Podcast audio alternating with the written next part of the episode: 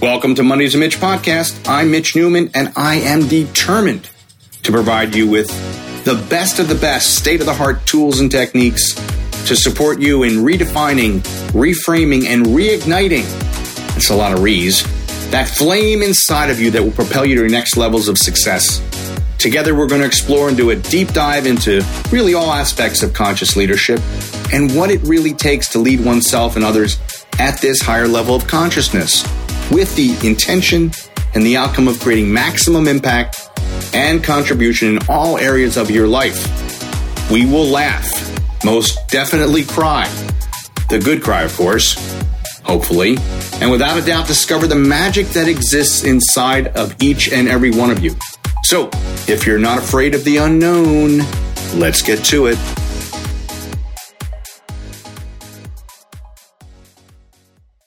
Hey, hey, hey, welcome back, everybody. I am super excited that you're here. Hopefully, you can tell by the tonality of my voice. I love this platform. I just do. I just love the podcast platform. I just, I can listen to people and I can plug in and I can take some time for myself and I can learn and I can grow.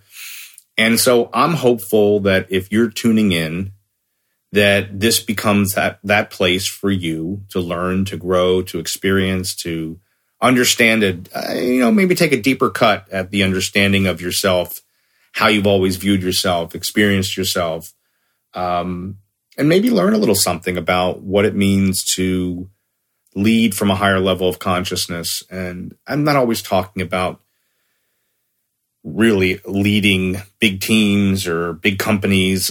Leadership starts with leading ourselves.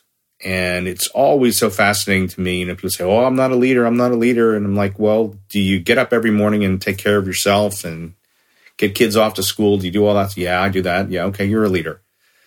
Um, well, I'm not really a leader. I'm the, I, I like to be behind the scenes. I like to be behind the scenes. And it's like, okay, so you're a leader behind the scenes. Some people like to lead out front. They like to be seen. They like to be heard. They like to deliver the message, and that's great. I'm like that. I like to be able to do that. I feel like I have something that's important to deliver. But I also know there are times where I can be a, a supportive leader and be behind the scenes and lift other people up in the process because that's really ultimately what what takes leadership to a whole nother level, which is this higher level of consciousness, which means if more people are leading, the world is a better place. That's my vision. It may sound silly to some, not to me. It may never happen. I will die trying. I'm okay with that because I see little glimmers of hope each and every day. Sometimes it's in a text message or a phone call or a conversation, and someone attempts to accuse me of doing something for them when I say, I'm just a messenger. You did it for yourself. So in those moments, I realized that mm, I just have to keep doing that and keep doing it and find other people to keep doing it and keep doing it. And the more people that do it and keep doing it and realize that contribution and impact is the highest form of energy to the planet, to saving us, to supporting us, to growing us in our human experience. Um, that's that's my intention. That's my larger vision.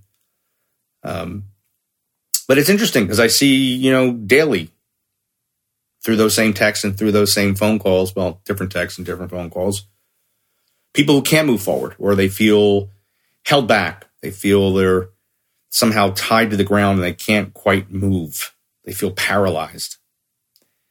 And it's interesting because it's, I learned this a long time ago. And uh, a guy that was, I was actually mentoring me around a particular arena around grief and loss taught me this that all loss is experienced at 100% and that what most people are challenged by that prevent them from moving forward whether it's personally or professionally is unresolved grief.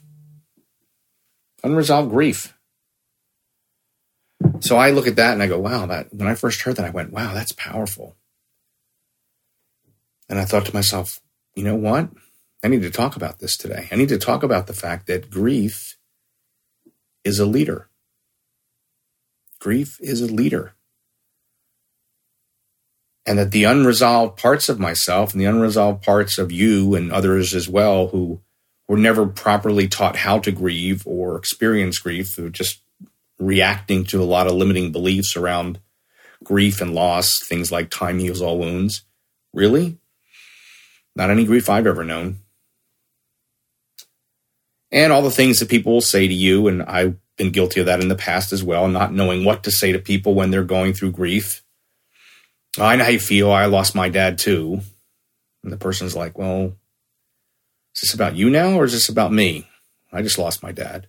Or I remember years ago when I was younger and when my grandmother, one of my grandmothers had passed, and somebody said, Well, how old was she? Gave the age. I go, Well, she lived a good long life. Yes, but how does that explain uh, the pain that I have in my chest right now and the sadness that I have? It's not really doing anything for me. So we mean well by a lot of the things that we say. And grief as a leader. And a conscious leader starts to understand those unresolved parts of themselves, does the work around the, the grief so that they can heal at a higher level, and then is able to not say those kinds of things to people that they're leading. Oh, yeah, no, I understand. And My dog died last year too. I get it. It's tough. So, what else is going on? they quickly change the topic. Now, grief is a leader. What is grief leading us to? It's leading us back to love. Leads me back to love. It reminds me that grief is love. And how do I know that it's love? Because if I wasn't grieving, I wouldn't be loving. If I wasn't grieving and wasn't experiencing loss, then I would not be loving. I would be indifferent. I wouldn't care. I wouldn't be grieving. I would just be indifferent. It would make no matter to me. Not at all. But the very fact that I'm grieving and experiencing loss is the indication of my love, of our love, our capacity to love. So when somebody says my heart's broken, in my mind I go, no, your heart is broken open, revealing your capacity for love. Now, sometimes people make decisions early on because of things that they saw or things that they witness that they're never going to love because they associate it with loss. And if as long as I I don't have to feel that way, I'm just going to be indifferent to people and to things and situations, and that's how I'm going to live my life. And I'm not here to judge it. I just I'm also just here to comment on his observation that that's sad. So there is this contract that we take on when we lead ourselves to get out of bed in the morning, when we lead ourselves to take care of others in our family, when we lead ourselves to show up at work, whatever that work environment looks like, and to, to be of support and to lead when called to lead, that we also leave open this reality that at some point, based on the nature of life and living, that at some point we're going to experience that grief and that loss, and it's going to be painful and it's going to hurt. And as I've shared with myself many other times, and I've said goodbye to a lot of family, and I've said goodbye to a lot of pets that were family. And I can't replace humans, can't go out and get another human like that in that sense. But I still go out and get more animals. I'm a dog lover. I just love them. And I've held every dog except for one that I've ever had and every cat that I ever had as they left the planet. As they made their transition, I was there. And it hurts a lot. And I do it all over again. So when I think about leading, when I think about leading other people, and I think about how grief has been a leader for me and it's led me back to love. I know that I'm no different than that person that I'm leading. I'm no different than a person that I'm inspiring to also take the reins of leadership. That I'm no different than the person who doesn't think they want to lead right now, but maybe will change their mind. Doesn't matter.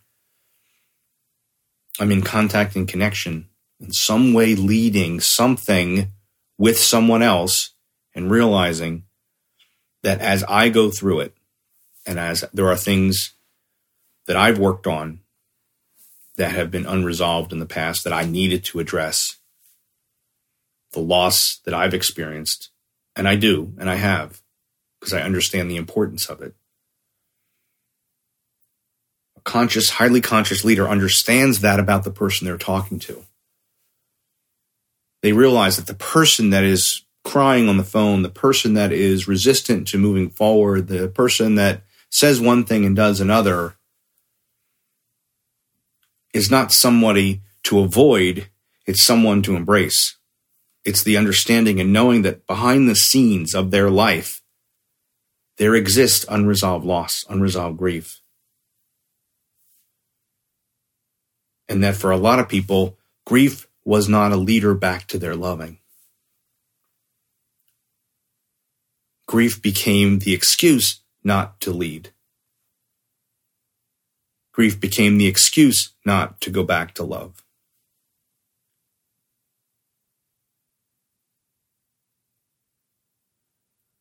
Grief needs a listener. Grief needs a witness. Grief needs a place to unwind from time to time. Grief needs a place to heal. Grief needs a place to learn to love again. Grief needs a leader. Are you that person? Are you that person that's willing to, to stand in someone else's sadness, to stand in someone else's fire, to stand in someone else's unworthiness and be that listener and be that witness and uh, afford them a place and a safe place to unwind and afford them a safe place to, to learn to love again. Grief is a leader if we let it. I'm Mitch Newman. We'll see you again next time. Hey, so if you like this episode, make sure to subscribe to this podcast so, you know, we can hang out every Monday. You can also follow me on Instagram at Life's a Mitch. And if you feel so inspired, make sure to tag me in your stories. I really appreciate hearing from people who are listening in. So if you have any ideas, any feedback, any questions, don't be shy. Please send them along. Who knows? Something you share or suggest may spark a future episode. So until next week, remember, life's a Mitch, and then you thrive.